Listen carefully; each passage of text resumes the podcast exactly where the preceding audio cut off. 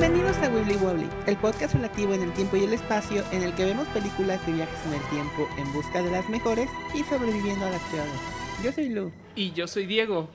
Y este es el episodio 22.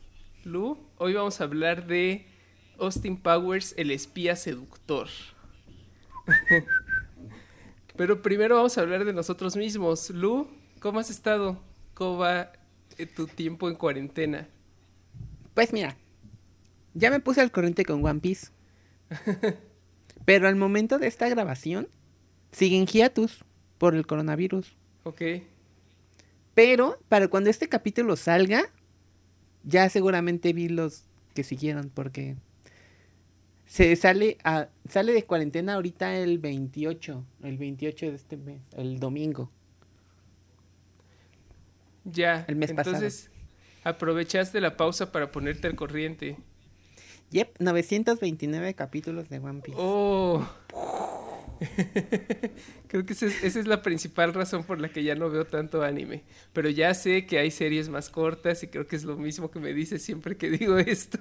La mayoría son series cortas. Sí, sí, yo sé. Pero... Solo las más populares agarran esta cantidad de capítulos. ¿Y solo estás viendo el anime o también estás leyendo el manga? Yo creo que voy a empezar a leer el manga desde ahorita. Ya, porque me imagino que el manga sí ya continúa la historia, ¿no? El manga sí, va ya más terminó? adelantado. No, no. ¿Tampoco ha terminado? También lleva no. años y años, ¿no? Añísimos, más que el anime. Ya. Yeah. Oda, no sé qué, que tienen la 900, cabeza. o sea, van a llegar a los mil seguro, ¿no? Sí, sin problema. Y el arco que está ahorita, el arco de ahorita está bien bueno. Es, tiene como mucha inspiración como asiática. Sé que es raro que es anime, ¿no? Pero está muy bueno. Está muy, muy bueno. P puedo decirte honestamente que nunca lo voy a ver. Sí, y no, no, no me voy a, no voy a gastar saliva a tratar de convencerte, porque sé que no lo haré. Sí, está muy complicado. Eh, uh -huh. yo, yo también estuve viendo algo el, el, el fin de semana, vi, volví a ver completa en un solo día la trilogía del corneto de Edgar Wright. Mm. Y me estaba acordando que ese Joya. Es, junto con junto con Doctor Who y con las películas de viajes en el tiempo, creo que esas son otras películas que que que como cementaron nuestra amistad cuando recién nos conocimos, ¿no? Creo que fue por esa época que las descubrí. Tal vez ya habíamos visto Shaun of the Dead antes, pero recuerdo que las Shaun of the Dead sobre todo la vimos una y otra vez y Hot Fuzz igual. Eh, No recuerdo End, haber visto tantas veces, ajá, AdWords End. AdWords End, yo solo la había visto una vez cuando recién salió, porque ese salió mucho después, ese salió después de Scott Pilgrim, creo. Uh -huh. eh, sí, es más nueva. Pero la verdad sí disfruté un montón.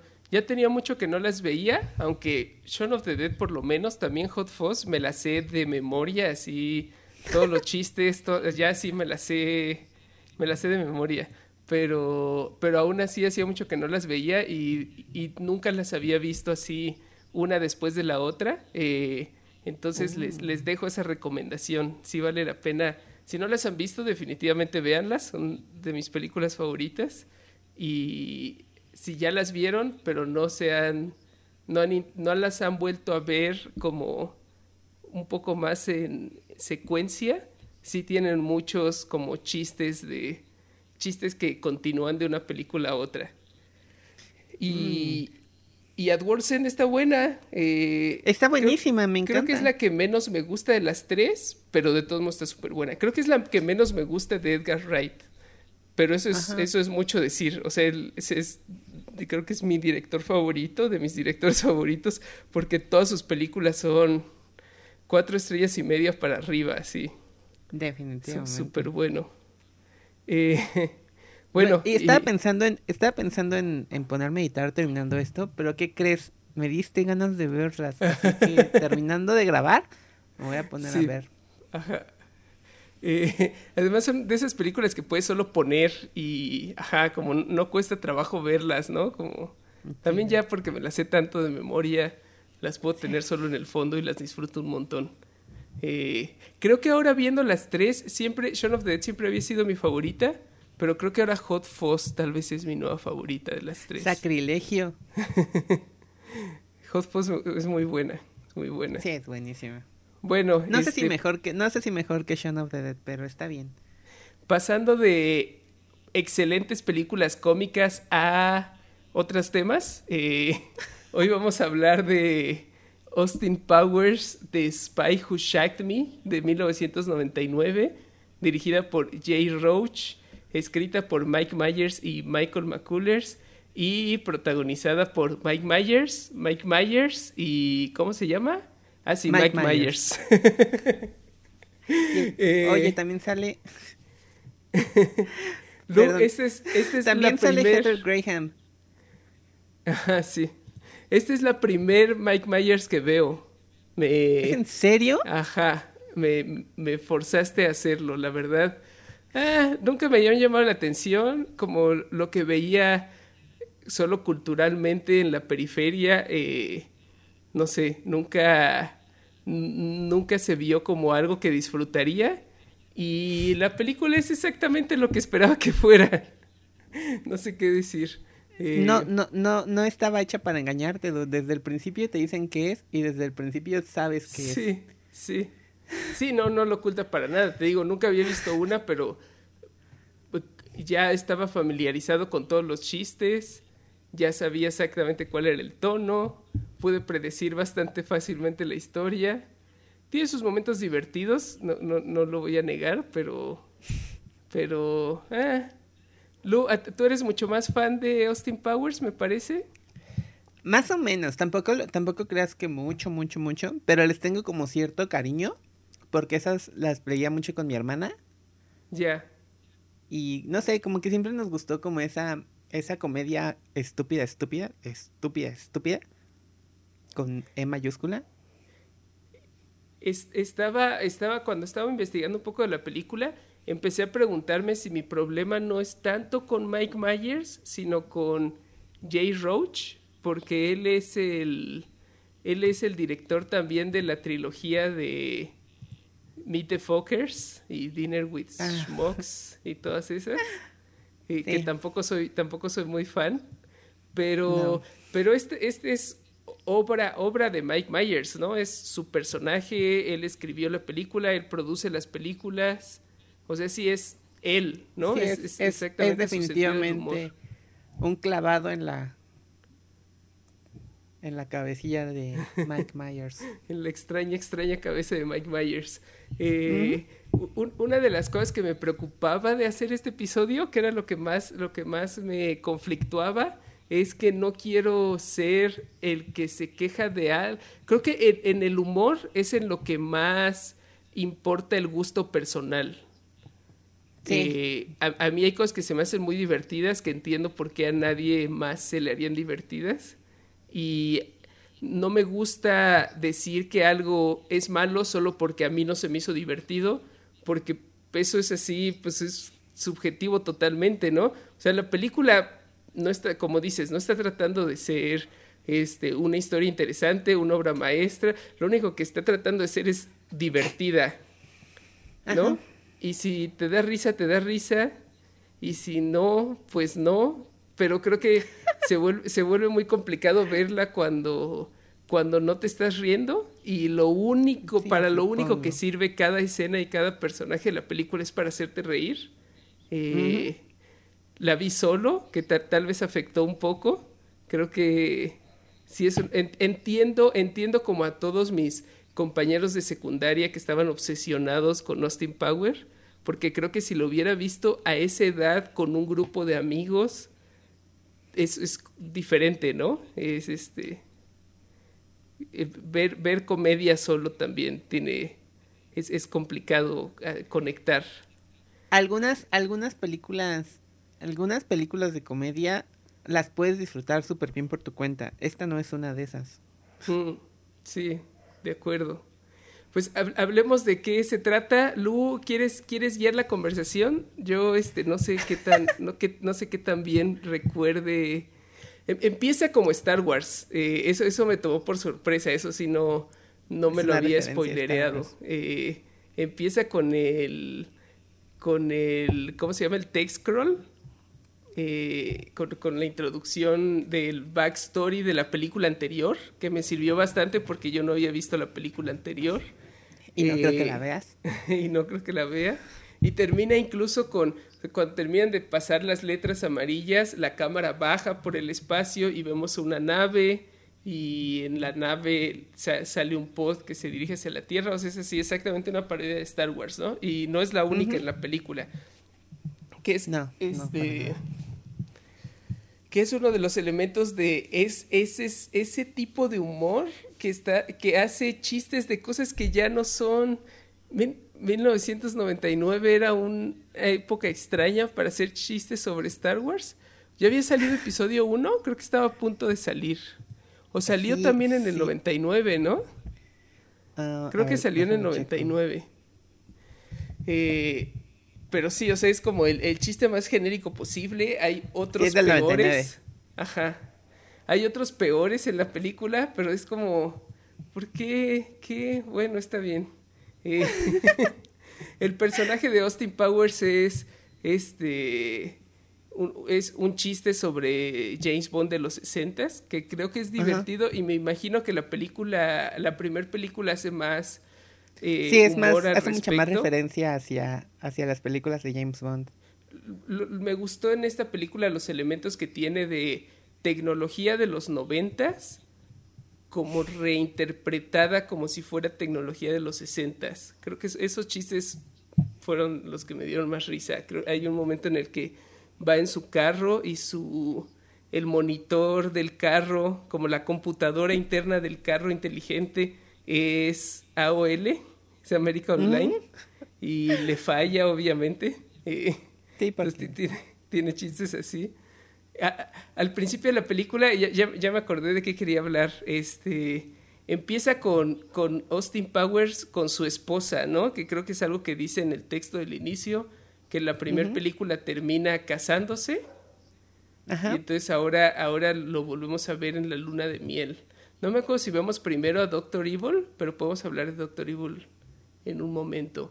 Eh, Austin Powers, eh, eh, lo primero que pasa es que descubre que su esposa es un robot. Una fembot.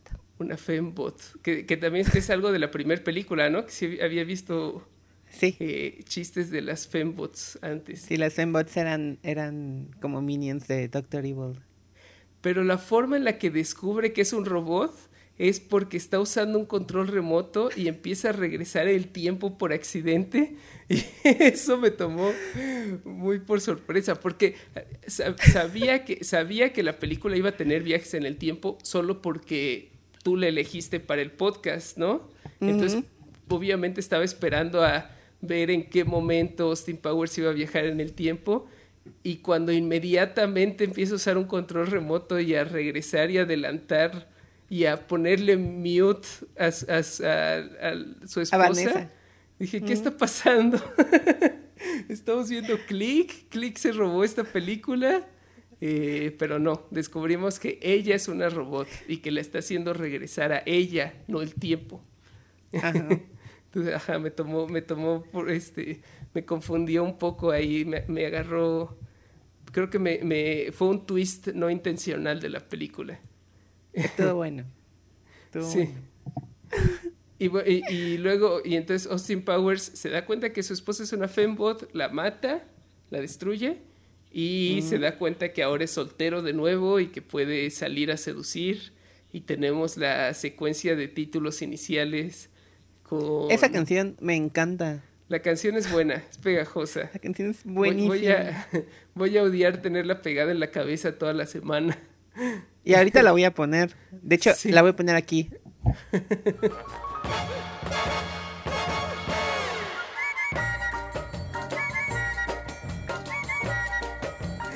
Durante todo el episodio va a estar en loop. Para que nos dejen de escuchar inmediatamente. si no lo han hecho ya.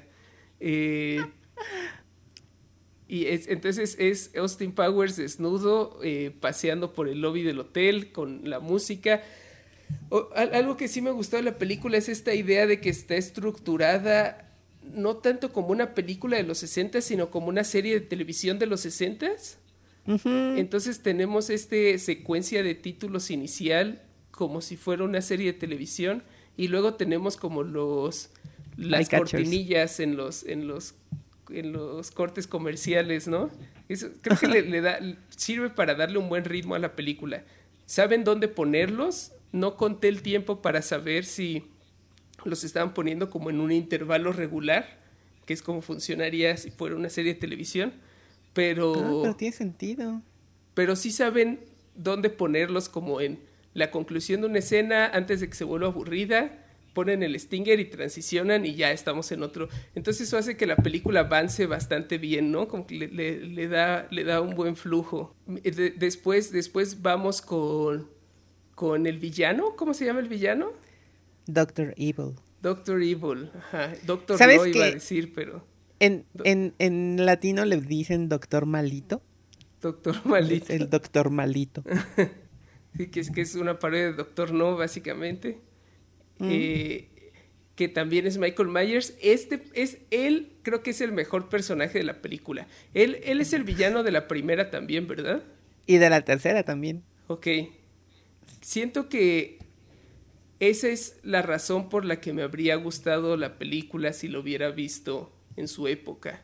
Creo que es, es un mucho mejor personaje y es se me hizo se me hizo genuinamente divertida como la caracterización que le da y como es la forma rara que tiene de hablar y de decir sus líneas y de comportarse. Yo creo que Austin Powers también es muy específico, pero es molesto. Y Doctor Evil es entretenido. No sé, me gustó mucho más. Eh, Doctor Evil es genial. Cuéntanos qué pasa con Doctor Evil. En la película pasada se escapa y queda vagando en el espacio con, en un cohete. Y aquí regresa. Es lo que vemos al principio. O sea, la, película tal cual empieza lidiando con, con los problemas de no haber previsto una secuela en la primera, ¿no? Porque, entonces, si en la primera película tienes este personaje que es un James Bond mujeriego, básicamente, que gran parte de su personalidades que está conquistando chicas todo el tiempo y terminas la película cazándolo, obviamente al principio de la siguiente película tienes que revertir eso para, para poder regresar al status quo. Y también habían matado a Doctor Evil, entonces y tienen que resucitarlo. Nada, pero no lo mataron. Desde el, desde, el, final sabíamos que quedó vivo. Ah, desde el final de la primera. Pero lo que me, me gustó un buen de esta es, el, es la parte donde también luego, luego, luego, luego al principio que sale el hijo de Doctor Evil. Ajá. Scott Evil en el programa de Jerry Springer. Es este Jeff Green, ¿no? ¿Mandé? Ajá. Jeff Green. Este. Con el programa típico así de mi papá es malvado. Ah, sí, es cierto. No me acordaba que así es como lo reintroducen. Porque, ajá, lo están entrevistando y él está diciendo como, no, nunca quise a mi padre además ya se perdió en el espacio y entonces le revelan, no, este, está aquí. Y luego se arma un, se arma un, desmadre en el set de televisión de inmediato, ¿no? se empiezan a pelear, este, ¿cómo se llama? Scott, Scott Evil, Seth Green. Scott con Evil. Su, con su papá y todos se empiezan a enojar y todos empiezan a aventar cosas y ya. Pero así es como descubrimos que que Doctor Evil sigue vivo entonces. Entonces ya vemos, empieza, empiezan a revelarnos el plan malvado de esta película en las en los headquarters de de la, de la empresa malvada de Doctor Evil porque invirtieron en Starbucks. Ah, sí, eso está divertido también. Que además en esa época era justo cuando empezaba, ¿no? La colonización de Starbucks. Y, ya había empezado a agarrar fuerza. Está divertido, está divertido que los cuarteles son en la aguja de Seattle y la aguja tiene impreso el logo de Starbucks grandísimo, que es algo que no me sorprendería que pase eventualmente. Tal vez Amazon le gane, pero... Sí, sí, yo, sí, yo creo que en ese entonces era más, era más lógico pensar que algo iba a pasar así.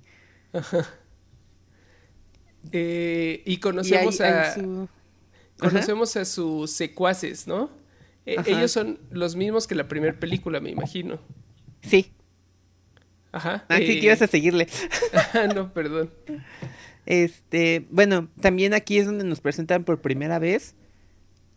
A, como creían que ya no iba a regresar, empezaron el proceso para clonar a Doctor Evil y presentan a su nuevo, a su clon, que es exactamente igual a él, pero en una escala de 8 a 1.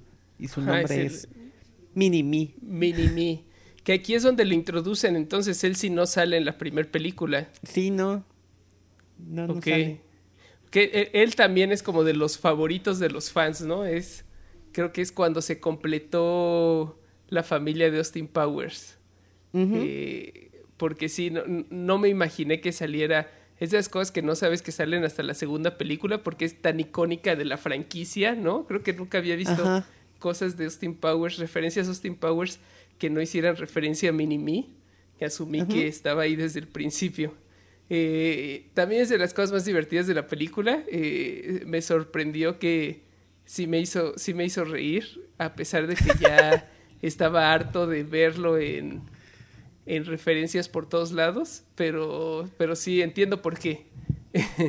eh, te, digo, el, personaje de, el personaje de Doctor Evil es un, un buen personaje. Eh, y la idea de tener a esta versión chiquita que es todavía más extraña, eh, funciona, funciona perfecto. Otra, otra vez me siento raro hablando de esta película porque ¿qué estoy diciendo? No estoy explicando, estoy explicando una película que ya todos los que nos escucharon ya vieron y ya saben si les gusta o si no les gusta, ¿no? Sí. Pero bueno, entonces hablemos de los viajes en el tiempo, que es de lo que podemos hablar aquí. Eh, Exacto. Que es de hecho justo, justo lo que pasa en ese momento. Empieza a revelar su plan malvado, que va a ser regresar a los 60 para robar el mollo de Austin. Y regresa a, al 69, ¿no? Que solo, o sea, está regresando al 69 por 69, jaja, ¿no? Esa es la razón. Pero también es porque es cuando acaban de congelar a Austin Powers, que eso, eso también medio lo entendí por contexto, pero asumo que de eso se trata la primera película, que Austin Powers lo congelaron en el 67 en el 67 creo que es, ¿no? Y luego... y lo despertaron en el 90. Ah, ok, ok. Entonces como este personaje de los 60 salido del tiempo y... ¿No? Como eh, aprendiendo a vivir en otra época. Exacto. Y ahora regresa. O sea, la primera película tal vez entonces sí la contaría como viajes en el tiempo, ¿no? Eh. Porque creo que es un poco, o sea, obviamente son 30 años, no es tantísimo, pero creo que cae un poco en el trope como, como del, del caballero de la mesa redonda que aparece en, en el futuro, ¿no? ¿Es lo mismo? Sí, supongo que sí. Ah, Está bien, vamos a agregar la primera de Austin Powers a la lista. Sí, me di cuenta que iba a pasar eso cuando estaba. Ah, ya, ok. Me convenciste, dude. Vamos a hacerlo. No, no. Está bien, supongo que ya. tengo como alma de completista. O sea, ya me hiciste ver una, ya voy a ver las tres. Ya no puedo no ver las tres. No puedo. La tercera está muy buena. La, tercera, está muy buena. Sí, yo creo que sí, de las que más me gustan. Ok, ¿cómo, las ranqueas? 3, 2, 1. ¿3, 2, 1? ¿Sí? Ok. Ah, interesante. Sí, es, leí varios reviews que decían que esta segunda era su favorita por, por Mini-Me, ¿no? Es lo que decían todos. Supongo que la tercera también sale Mini-Me, no sé. Sí, sí, sí, sí. Entonces sí, creo que, creo que ese es como el consenso, ¿no? Que Mini-Me completa la experiencia de, de Austin Powers. Es, es, es, otra pregunta. ¿Fat Bastard sale en la primera? Ah, no. ¿Y en la tercera? No, en la primera no sale Fat Bastard. En la tercera sí, un poco. Ok. Eso es, eso es lo que más odia de la película. Aquí es donde conocemos a Fat Bastard, ¿no? ¿Verdad? Hasta que van al pasado. Eh, sí, cuando, cuando está explicando su plan y, les, les, explica a sus minions que tiene un infiltrado en, en el, servicio secreto, en el Ministerio de Defensa. Ok, esa era mi, mi, siguiente pregunta. Bueno, vemos, vemos la máquina del tiempo de Doctor Evil, tenemos que hablar de eso. La máquina es como un puente sci-fi, que se ve como algo de Star Trek, creo. Ya he visto exactamente esa imagen, pero no estoy seguro dónde. Como del puente que va hacia el portal. No me acuerdo. Eh, como en varios lados, por ¿no? recordar. Es que siento que lo he visto muchas veces como referencia a X, pero no sé de dónde viene originalmente. ya lo eh, seguramente lo descubriremos en el transcurso del podcast. Y si ustedes, si los que nos escuchan saben, coméntenos y llámenos idiotas que no sabemos de qué estamos hablando por no, no entender esa referencia. Eh, pero está divertido que lo primero que hace es tratar de correr hacia el portal y se estrella porque la máquina todavía estaba apagada. Y a mí la impresión que me dio es que cuando la encendiera iba a poder caminar hacia el túnel, que creo que habría estado muy chido ese, si, si hubieran logrado hacer ese efecto, como intercambiar en el corte en lugar de la espiral plana un túnel que se ah. viera igual como la espiral, pero no, en lugar de eso lo que hacen es como un efecto digital bien chafa de el personaje plano dando vueltas y siendo absorbido por el por la espiral. A la Hanna Barbera. Ajá. Eh, solo Doctor Evil y Minimi van al pasado ahorita, ¿no? Después lo sigue también su hijo. Eh, Ajá. Scott Evil. pero luego conocemos a sus secuaces en el pasado. conocemos a sus minions. Entonces, mi pregunta era si Doctor Evil también es de los 60s. Mm. ¿Y también lo congelaron? ¿Y lo descongelaron en los 90s? ¿O no? No me acuerdo. Porque eso, eso, me saltó como. Ya tiene un volcán construido con su cara y ya tiene. No, pero. pero en, un momento. En un momento, este, acuérdate que le dice es número 2, que es su número 2 que llegó que le llegó su telegrama del tiempo y que ya tenía lista su, su guarida. Y le preguntó Doctor Evil si era un si, si, era un volcán vacío como había pedido y nos enseñan que sí, que es un volcán vacío. Entonces contactó a sus contactó a sus minions del pasado para que le pusieran Está, para que está, está divertido que número dos, que es Robert Wagner, en el pasado es Rob Lowe. Eh, pero, pero básicamente el chiste es solo de repente ver a Rob Lowe. Y creo, que más bien el chiste que hacen es que la otra secuaz, ¿cómo se llama? Ella, eh, Freya, Fray, Frau. Frau. Frau. Ella, es, ella sigue siendo igual, ¿no? Eh, número dos, de pronto es mucho más joven y Frau es idéntica como era antes. eh, y entonces el plan de Doctor, Doctor Evil, Doctor no le quiero seguir diciendo, pero Doctor Evil. Puedes decirle Doctor Malito si quieres. Doctor, Malito. Eh, es robar el mollo, que nunca nos explican qué es. Es como una sustancia que le da poder a Austin Powers. Aunque es su poder erótico. Aunque en realidad Austin Powers sigue siendo Austin Powers, de lo único que lo detiene es de tener sexo, ¿no? Pero es hasta el momento que va a tener sexo. Fuera de eso se sigue... Porque la primera vez que le, que le sacan su mollo, lo vemos a él y como que nos da a entender que como que le quita su personalidad frenética y lo va a hacer más calmado y más aburrido y menos carismático, pero no, se sigue comportando exactamente igual, todos los demás reaccionan a él como siempre reaccionado. Exactamente igual. La única diferencia es que no puede tener una erección o algo así.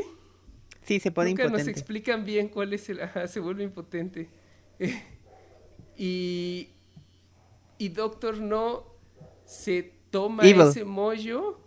Doctor Evil se toma el mollo y en teoría, o sea, es que era perfecto, ¿no? Porque los dos son Mike Myers, entonces podían haber hecho un face-off en el que ahora Mike Myers con el maquillaje de Austin Power actuara como Doctor, Doctor Evil y Doctor Evil actuara como... Ah, no, yo siento que yo, yo creí que para ahí iba exactamente la película, pero no. Creo que también mi mayor problema con la película es lo se, se, siente muy... ¿Cuál es la palabra? La pensé hace rato porque sabía que se me iba a olvidar. Se siente muy como caprichosa, muy indulgente, ¿no? Se siente mm, como Austin, eh, Austin Powers, Mike Myers haciendo lo que él quiere hacer y lo que a él se le hace divertido y ya, porque él quiere, ¿no? Como que nadie lo frenó, nadie lo editó, es exactamente, como dices, viene así directo de su cabeza a nuestras pantallas, sin filtros. Que está, está, está padre, creo que o sea, creo que los directores que más me gustan, Edgar Wright, que estábamos hablando hace rato, creo que también tiene un poco ese feeling, pero no sé, como que sí. con resultados completamente diferentes. Entonces, sí, creo que ese es este mi, mayor problema con, con, el personaje de Austin Powers. Y eso, creo que Mike Myers está tan enamorado de su personaje, de sus personajes, que no, no concibió la idea de dejar de actuar como Austin Powers, aunque fuera lo que la historia necesitaba, ¿no? Sí, sí, eso tiene mucho sentido. Ajá, me da un poco esa impresión. Tenemos este momento en el que tenemos que hablar de problemas que yo tengo con la forma en la que las películas usan viajes en el tiempo. Eh, cuando en el pasado le quitan el mollo al, al Austin Powers congelado, en ese momento de la película es cuando Austin Powers del futuro nota la diferencia, cuando en realidad debería de haber sido desde siempre, ¿no? Debió haberse alterado la realidad y no debería de haber un momento en el que se da cuenta, ¿no? Pero, pero bueno, la película lo resuelve también. Ajá. Ah, ¿Cómo lo resuelve? Cuando, cuando ahora Austin, cuando Austin Powers descubre el plan y él está ahora en su máquina del tiempo que es su es un bocho, ¿no? ¿Qué, cuál es su carro? Un Beetle. Un Beetle. Un Beetle, ajá. Pintado así de colores eh, psicodélicos y y su científico, su Q, eh, le, explica que va a viajar en el tiempo a este momento, tiene que detener a, a Doctor Evil en el pasado para recuperar su mollo y luego Austin Powers empieza a decir, pero entonces voy a estar, pero si me conozco, pero si hago esto, entonces... Y él le dice, mira, no te preocupes, solo disfrútalo. y eso también va para ustedes, y voltea a ver a la cámara, ¿no? Y Austin Powers también voltea y dice, sí, solo disfrútenlo. Entonces creo que pues esa es la actitud, ¿no? Siempre hablamos de, también es importante juzgar a la película por sus intenciones y la actitud que está tomando.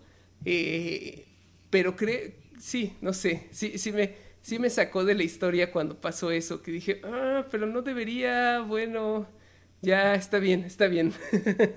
Sobre todo, es, eso en específico es algo que siempre me molesta cuando pasa en una película, siempre me salta como, como un problema. Eh, sí. Porque creo que es como lo que yo más me clavo cuando pienso en cómo funciona el viaje en el tiempo, es en eso, como cómo perciben las personas del futuro las cosas que tú estás cambiando. Es lo que hace mucho, es lo que hace muy interesante los, los, las películas con temática de viaje en el tiempo. Ajá, ajá. Y cuando lo hacen bien es glorioso y se siente muy padre. Aquí, ¿no? Sí, sí.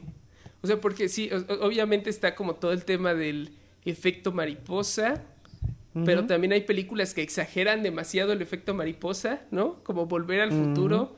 Ahora el futuro es postapocalíptico.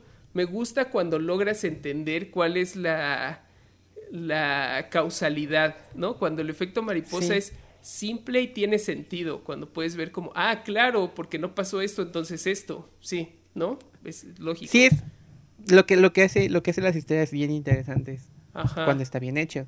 Ajá. Aquí, y lo que pues puede hacer que una historia se caiga cuando está mal. Aquí no se trata de eso en absoluto. Luego el otro tema es que, ok, Austin Powers viaja al pasado. También está divertida esta escena del el Beetle chocando por todo el laboratorio, atropellando todo el equipo técnico, hasta que finalmente acelera y, se va al futuro. Los dos personajes tienen máquinas del tiempo convenientemente, ¿no? Como Doctor Evil está muy orgulloso de su máquina del tiempo y luego resulta que Austin Powers también tiene una inmediatamente yo esperaba que también hubiera un momento en el que tuvieran que robar o, llegar hasta la máquina de Doctor Evil, pero no, solo tiene la suya. Eh, y este es más como un DeLorean, que creo que también está divertido.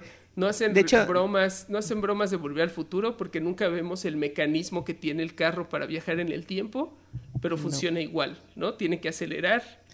Yo estaba esperando ver las líneas de fuego. Sí, yo también. Eso hubiera sido genial. Ver las líneas de fuego y ver el mecanismo adentro del carro. Yo también estaba seguro de que lo íbamos a hacer. A ver, incluso el, el chiste de en Volver al Futuro 2 que ahora funciona con funciona con basura Aquí perfectamente podrían hacer una broma muy desagradable que no voy a hacer yo, pero eh, bueno, Austin Powers viaja al pasado. Lo que quería decir era, la otra cosa que hace divertida este tipo de películas de viajes en el tiempo es que es tener como al person ver la, el contraste entre las dos épocas, ¿no? Pero aquí en los noventas los personajes son tan caricaturescos y tan basados en las películas de los sesentas que cuando viaja al pasado casi ni lo sientes, ¿no? Todos se comportan básicamente igual. Austin Powers es Austin Powers, pero incluso sus, sus, sus los otros personajes que conoce alrededor, eh, ¿cómo se llama el interés romántico de la película? Heather Graham es Felicity, Felicity, Felicity. Shackwell. también ese es otro de mis problemas, es que la película es una parodia de James Bond de los 60 pero siento que ah, también me frustran las cosas que tratan de parodiar algo que ya es cómico. Y se siente como que no entienden. ese es mi problema eterno con las películas de Scary Movie. Con la primera específicamente, que es una parodia de Scream, que me frustra mucho que no entiendan que Scream es una comedia que se está burlando de sí misma y que ellos se crean más inteligentes porque se están burlando de Scream. ok, Eso sí, ya entiendo. Eso es así, me hace, me hace enojar mucho. Entonces siento que es lo mismo, o sea, e, esta idea de que las, los intereses románticos femeninos tienen un nombre sexualizado, como de doble sentido, eso era una broma en las películas de James Bond, ¿no? Y ya era una broma. Entonces, parodiar una broma acaba, no sé, siento que acaba siendo como un como un chiste robado. ¿Me vas a decir que Ivana Jompalot no, no es un nombre, es un nombre, no es, no es un nombre listo e inteligente? No es más Ivana Jompalot. Sí, ¿A Ivana Jompalot? Ivana Jompalot. bueno, ya de nuevo no quiero ser como, o sea, me escucho a mí mismo y me caigo mal porque soy la persona que le está diciendo a las personas que se les hace divertido algo. O sea, obviamente sobre analizar chistes, no, ajá, sí. No, sí, yo la verdad estaba súper de acuerdo con tu, con tu, con tu argumento y de hecho se me hizo muy interesante, pero tenía que decir, ay, van a Tenía que decirlo. bueno, eh, ¿Quién es? Nunca entendí quién era exactamente Felicity Shackwell. era una agente del pasado. De la misma agencia para la que trabaja Austin Powers. Sí, digamos que sí. Una aliada, ¿no? Que sale de la nada. Tenemos como un micro momento en el que no sabemos en quién confiar. Hay dos chicas atractivas detrás de Austin Powers y como que no entendemos bien quién es la buena y quién es la mala. Eventualmente, muy rápido, nos damos cuenta que Felicity es la buena y es la aliada de Austin Powers por el resto de la película y es como su interés romántico genérico, ¿no? La chica Bond. Ajá, es la chica Bond. Que mi, mi otro problema con la película es que yo siento, tal vez es un problema también con las chicas Bond, pero yo siento que específicamente ella está muy sexualizada, muy sexualizada, obviamente, sí, pero está muy infantilizada. Ok. Y, siento que las, las chicas Bond son adultas, profesionales, ¿no? Que son objetos sexuales, ¿cierto? Pero. Sí, supongo. Pero se, se siente como que tienen más agencia sobre sí mismas. Y Felicity es como como un adolescente, ¿no? Como que está así como luego, luego se está perdidamente enamorada de, de Austin Powers y hace todo lo que le pidan que haga. Y no sé, me conflictó un poco ese, ese elemento. Sí. Pero no sé, tal vez, tal vez estoy exagerando. Yo no creo que sea una exageración y de hecho es como... O sea, sí, sí es... Sí es cierto y de hecho sí es un problema. Sí. Sí, no Pero no lo era en los 90. Sí, supongo. Es como lo eh, que... Es como vemos como, como ha ido como... Como cambiando, ¿no? Como... ¿Qué se podía hacer? ¿Qué se puede hacer alrededor de las épocas? También, obviamente, las, las chicas Bond son mucho más problemáticas, ¿no? O por lo menos igual de problemáticas, pero no sé qué hace que las chicas Bond las pueda tolerar y que Felicity sí se me haga ya como un, un extremo extraño. No sé, tal vez estoy separando dos cosas que son lo mismo, pero... No, y aparte, aparte como, como todo en esta película, ¿no? Es una exageración de todo. Sí, sí. Entonces tiene sentido que ese personaje se sienta así, porque pues, la, la, están exagerando muchísimo. Tiene siete años de diferencia Heather Graham y Mike Myers. Te digo que siempre es algo que me da curiosidad revisar, que es mucho, pero creo que dentro de lo común en Hollywood no es tanto. No es tanto. Pero de todos modos, otra vez como en, como en seguridad no garantizada, creo que incluso si los actores, los actores se llevan siete años, pero siento que los personajes se llevan como 20, ¿no? Este, todo está todo el plot de Doctor Evil eh, pidiéndole recompensa al gobierno para no usar su arma mortal, que es la Death Star, que es un, un, un, láser. Ah, se me olvidó decirte que el podcast, la introducción del podcast debió haber sido el podcast en el que hablamos de películas de viajes en el tiempo. En el tiempo. este. Sí, no, es plot genérico de, de película de James Bond. Eh, el villano tiene un láser y está amenazando con destruir al mundo. Le pide una recompensa en dinero al gobierno que resulta ser demasiado dinero. Asumo que porque el chiste en la primera película es que les pide muy poco dinero. Sí, oh, sí, eh, de hecho sí. Este y Austin Powers eventualmente recupera su mollo después de muchas complicaciones. Hay todo un plot con Felicity que también creo que es lo que menos me gustó de la película, es, todo esto de Felicity tiene que acostarse con Fat Bastard, que Fat Bastard es otro personaje interpretado por Mike Myers, que es el, él en un fat suit súper grotesco Creo que el fatsuit más grotesco que he visto en una película, tal vez. Eh, de nuevo, eh, tiene muchos parecidos con Click. Ah, sí es cierto.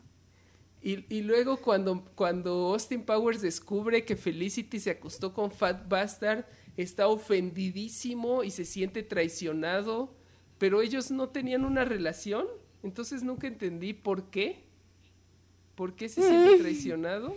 Solo porque es el pues, momento en la supongo que porque se habían empezado a gustar y no sé, no tiene sentido. Sí, no. ¿Quieres pues escuchar un dato curioso? Ajá. En español Fat Bastard se llama marraneo pérfido. Ay, no. ok. No sé qué decir al respecto. Es horrible. Pero sí. Este.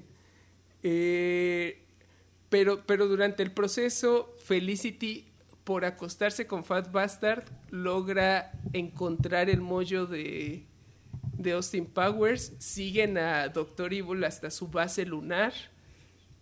Que otra vez se me hizo raro. No sé por qué Doctor Evil tiene esta obsesión con él personalmente hacer las cosas. Tiene que aprender a delegar. Porque no entiendo por qué él, él tenía que viajar en el tiempo si al parecer podía hablar con las personas en el pasado y luego tampoco entiendo por qué él tenía que ir a la luna y creo que se va solo a la luna, solo él y Minimi se van a la luna. No, llegan todos. ¿Te acuerdas que al final está también esta mm, la mm, Freu, Freu, Fru, Freu, Freu, ajá. Fro también estaba ahí en el en, en el espacio. Ok. Que de hecho no eh, tiene sentido que esté en la luna. Mm, Solamente despegaron ellos dos. ¿Qué pedo? ah, porque No me dejas pensar demasiado en ellos. despegan en este cohete fálico eh, y tiene... Eh, me acabó... está divertida este chiste de varios personajes en diferentes contextos diciendo oh mira, eso parece un gran y cortan a alguien completando la frase pero en otro contexto y se van conectando una con otra con otra. Salchichas calientes. sí. estuvo divertido. Eh, sale David Kushner como un piloto eh, en, esa secuencia y siempre, siempre me hace feliz ver a David Kushner aparecer en el fondo de una película. Entonces aprecié eso. Eh, y, qué pasa? ¿Tienen una pelea en el Eso me pasa a mí con Woody Harrelson. Ah, Woody Harrelson también sale. En donde sea que salga ese hombre me da risa. Woody Harrelson sale como él mismo, junto con un montón de otras personas famosas, ¿no? Sale Elvis, Costello, sale un montón de Willie Nelson. Willie Nelson. Que Willie Nelson y Woody Harrelson salen por sus nombres durante ese chiste, ¿no? Que alguien dice, es un gran Woody, dame tu autógrafo. este, eh, eh, eh, ah. entonces Austin Powers derrota a Doctor Evil, recupera su mollo, regresa al presente, conoce al otro. Con, ah, ¿Todo el plan de Doctor Evil es en el presente o es en el pasado? Ya no me acuerdo. Es en el pasado. ¿Todo el plan de Doctor Evil es en el pasado? Sí, porque todo donde va a disparar la, el, No, es que ya, me acordé. En el, durante el enfrentamiento final, Austin Powers regresa 10 minutos antes. Sí, porque cuando llega a donde está Solaire malvado de Doctor Evil, este llega y ya secuestraron a Felicity. Entonces le dice que solamente tiene tiempo para o salvar a, o salvar a, la chica, a la chica que le gusta o salvar al mundo. Entonces salva al mundo regresa y luego descubre que puede regresar en el tiempo, regresa regresa 10 minutos y ahora el, el, el, el, el Austin de 10 minutos en el pasado salva al mundo y el Austin del presente salva a Felicity y aprovechan para, como si necesitáramos más, más Mike Myers en el mismo cuarto, aprovechan para, para los dos Austin Powers este, coquetear uno con el otro, ¿no? Sí. Entonces, ah. ajá. Cuando, cuando va entrando la primera vez al Liar, este vemos a vemos a, a, a, Austin entrando y a Doctor Evil ahí mismo pero ahí obviamente usaron a un, a un doble de Doctor Evil y se ve como súper mal. Sí. Solo quería decirlo. Se ve horrible. Yo, estaba buscando también el doble. Hay una escena en la que. Oh, este, ya me distraje con otra escena. Hay una escena en la que Doctor Evil tiene un, una pelota gigante del mundo y se, se, agarra a rebotarla en la cabeza de Rob Lowe pero le pega unos golpes que se ven serios. Y según yo, si era Rob Lowe o era un doble demasiado parecido, porque sí ves su cara en esa secuencia. Creo que ahí sí era Rob Lowe, ¿eh? O sea, sí, agarraron a trancazos a la cara de Rob Lowe, que es como patrimonio de la humanidad. Pero sí son unos buenos golpes los que le, los que le avienta. Sí, sí. Eh, me acordé porque, porque hablas, por, hablando de dobles. Eh, eh, bueno, Austin Powers salva al mundo, convence a Felicity de convence a Felicity de ir con él a los noventas. Y descubrimos que también fue a los noventas el Austin Powers de 10 minutos en el futuro, que debería de haber regresado en el tiempo, y ahora es una paradoja sí, debió muy haber complicada. en el tiempo para, para ahora él salvar a Felicity. Exacto. Pero bueno. Sí, esa fue una oportunidad no súper perdida. Sí. Eh, y ya termina la película con Austin Powers, Austin Powers y Felicity teniendo un trisom. Y luego tenemos. Si lo, si lo tienen, pero tenemos un par de escenas extendidas durante los créditos en donde descubrimos que, que Minimi está vivo porque Austin Powers lo defeca al espacio en una escena antes. Sí, y descubrimos que se quedó con Felicity, creo que es la otra escena. Sí. No me acuerdo. Pero en la siguiente la cambian otra vez. Sí, seguramente. O sea, sí, es exactamente lo mismo, ¿no? Los villanos tienen que quedar vivos, Austin Powers tiene que estar soltero para encontrar una nueva chica Bond. Que bueno, la verdad es lo mismo que hacen las películas de James Bond, a decir verdad. A ver, ya sé, yo ya sé la respuesta a esta pregunta. Así, la sé, definitivamente. Pero si pudieras regresar en el tiempo, ¿volverías a ver esta película? No, Lu, pero el problema es que soy un completista crónico, entonces ya vi una película, hay tres, tengo que ver las otras dos y no puedo ver tres, uno, ¿qué? Dos, uno, tres. Ahora eventualmente voy a tener que ver uno, dos, tres. Entonces la voy a volver a ver. Pero ese es un problema mío. Eh, tengo que trabajar en ello. Pero no, la verdad es que no, la volvería a ver. ¿Tú? Sí, la verdad. La verdad. Es un, es un buen. Es un buen. Es un buen. Es una buena excusa para apagar mi cerebro y solo ver algo muy estúpido mientras juego algo aparte. Lo, entiendo, lo entiendo. Es realmente como, como, como disfruto mucho estas películas. Yo te, y te tengo digo, mis películas así. También por eso no me gusta, te digo, criticar las cosas que disfruta la gente si les da risa, les da risa. Igual yo tengo mis películas que sé que me daría mucha vergüenza poner a alguien a ver, pero, pero yo me entretengo viéndolas, ¿no? Esta, esta, esta serie es definitivamente una de mis series Guilty Pleasure. Definitivamente, definitivamente es un Guilty Pleasure mío. Ya. Bueno, Lu, llegó el momento de colocar Austin Powers, el espía seductor, en nuestra lista de mejor a peor película de viajes en el tiempo. Ajá. Eh, hasta en, primer lugar tenemos Volver al Futuro. En, hasta abajo, en, la número 23, está El día que el tiempo se detuvo. Eh, ok. quiero de inmediato comparar Austin Powers con Click.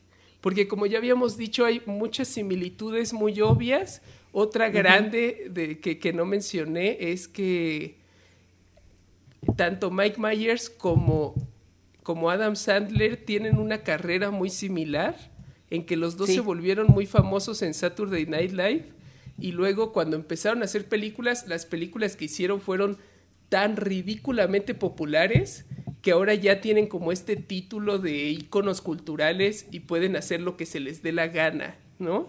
Austin Powers, yo no este Mike Myers, yo no me había dado cuenta que fueron sus primeras películas, fueron Austin Powers y y Wayne's World, ¿no? Y Shrek es como su cuarta o quinta película. O sea, fue así como. se, llegó como este momento de ícono cultural casi de inmediato. Después de haberse. Después de ya ser muy famoso por, por SNL. Claro. Adam Sandler tiene una carrera similar. Las películas tienen chistes muy similares. Sí y me cuesta mucho trabajo, la verdad es que no sabría decir cuál. Las dos se sienten como, también ocupan como este lugar de, entiendo que hay gente a las que les gusta mucho, a mí yo no conecto para nada con ese sentido del humor. Ajá. No sé, la verdad es que se me hacen intercambiables. ¿Tú? Ok, a mí me gusta esta más. Ok, pero ¿crees que esta área de la lista estamos cerca?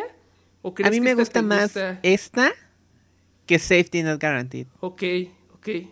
Puedo verlo, puedo verlo. De Tal vez. Creo que ahí es donde ya te. te, Creo que ahí es donde yo, yo ya tendría un problema. Eh... Sí, no, Dead Zone.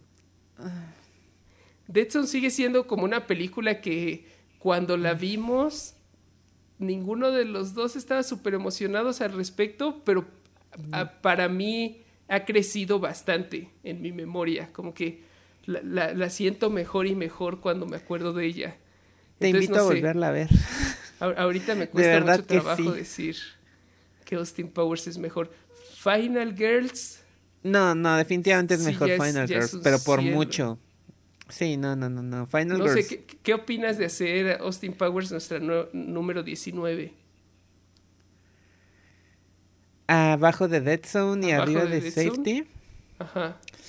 No sé. Me gusta más, me gusta más que Dead Zone. La, la considero mejor que Dead Zone. Ok, no sé, sí tengo... Porque a mí Dead Zone me aburrió mucho. Ok, sí, a mí Austin Powers me aburrió, me aburrió mucho. mucho. ¿Tiramos un dado? Tengo un dado de 20 aquí enfrente. no, tiene que ser uno de porcentaje. Ay, no tengo aquí en la mano. Arriba de, arriba de 50. Un, dado de 4 o un dado de 20. ¿Cuál quieres que tire? A ver, tira el de 20. Chingue su madre, Dungeons and Dragons. ¿Y quieres, este, pares o nones? Tú eres el máster. ¿De qué? No, ya sé. Tienes que hacer una tirada. Sí, ya sé, espérame, espérame, espérame. Eh, ¿Va ser ahí? Va a ser, no, esta va a ser mi primer, mi primer, este, mi primer, mi primer pedido de tirada con tu... ¿Como máster ahora? Como máster. Ajá. Tienes que hacer una tirada de persuasión. Ajá. Tengo bonus de macero. ¿Tienes bonus de macero? Creo que hasta, muy alto. Creo que decir que tengo carisma de 10 es muy alto, pero bueno. No, sí. Yo te, yo te daría hasta un más uno. Es más, te voy a dar un más uno. Tienes un más uno a tu, a tu tirada de carisma. ¿Y cuál es la dificultad? Tiene que ser una tirada, una tirada de. Dijimos que ya no íbamos a hablar de Dungeons, por lo menos por tres episodios. Eso nunca pasó, fue en el futuro. Con una dificultad de 13. Ok, tengo menos del 50% que se me hace un poco injusto, pero está bien. Te di un más uno. Ok, ok. Ahí va. Saqué 13. Estoy fotografiando el dado ahora mismo para mandártelo. Y de todas maneras tienes un más uno, así que ya olvídalo. Vamos a poner arriba Dead Zone. Bien. Y abajo Safety, ah, abajo de, Dead Zone vamos a poner Austin Powers. O sea, cuando ponga, cuando publicamos el episodio vamos a tener que incluir, vamos a tener que agregar a Instagram la foto del dado. Ok. Ya la sacaste, ¿verdad? Sí, nuestra nueva número 19 y esto te va a costar en la campaña. The Spy Who Shagged Me.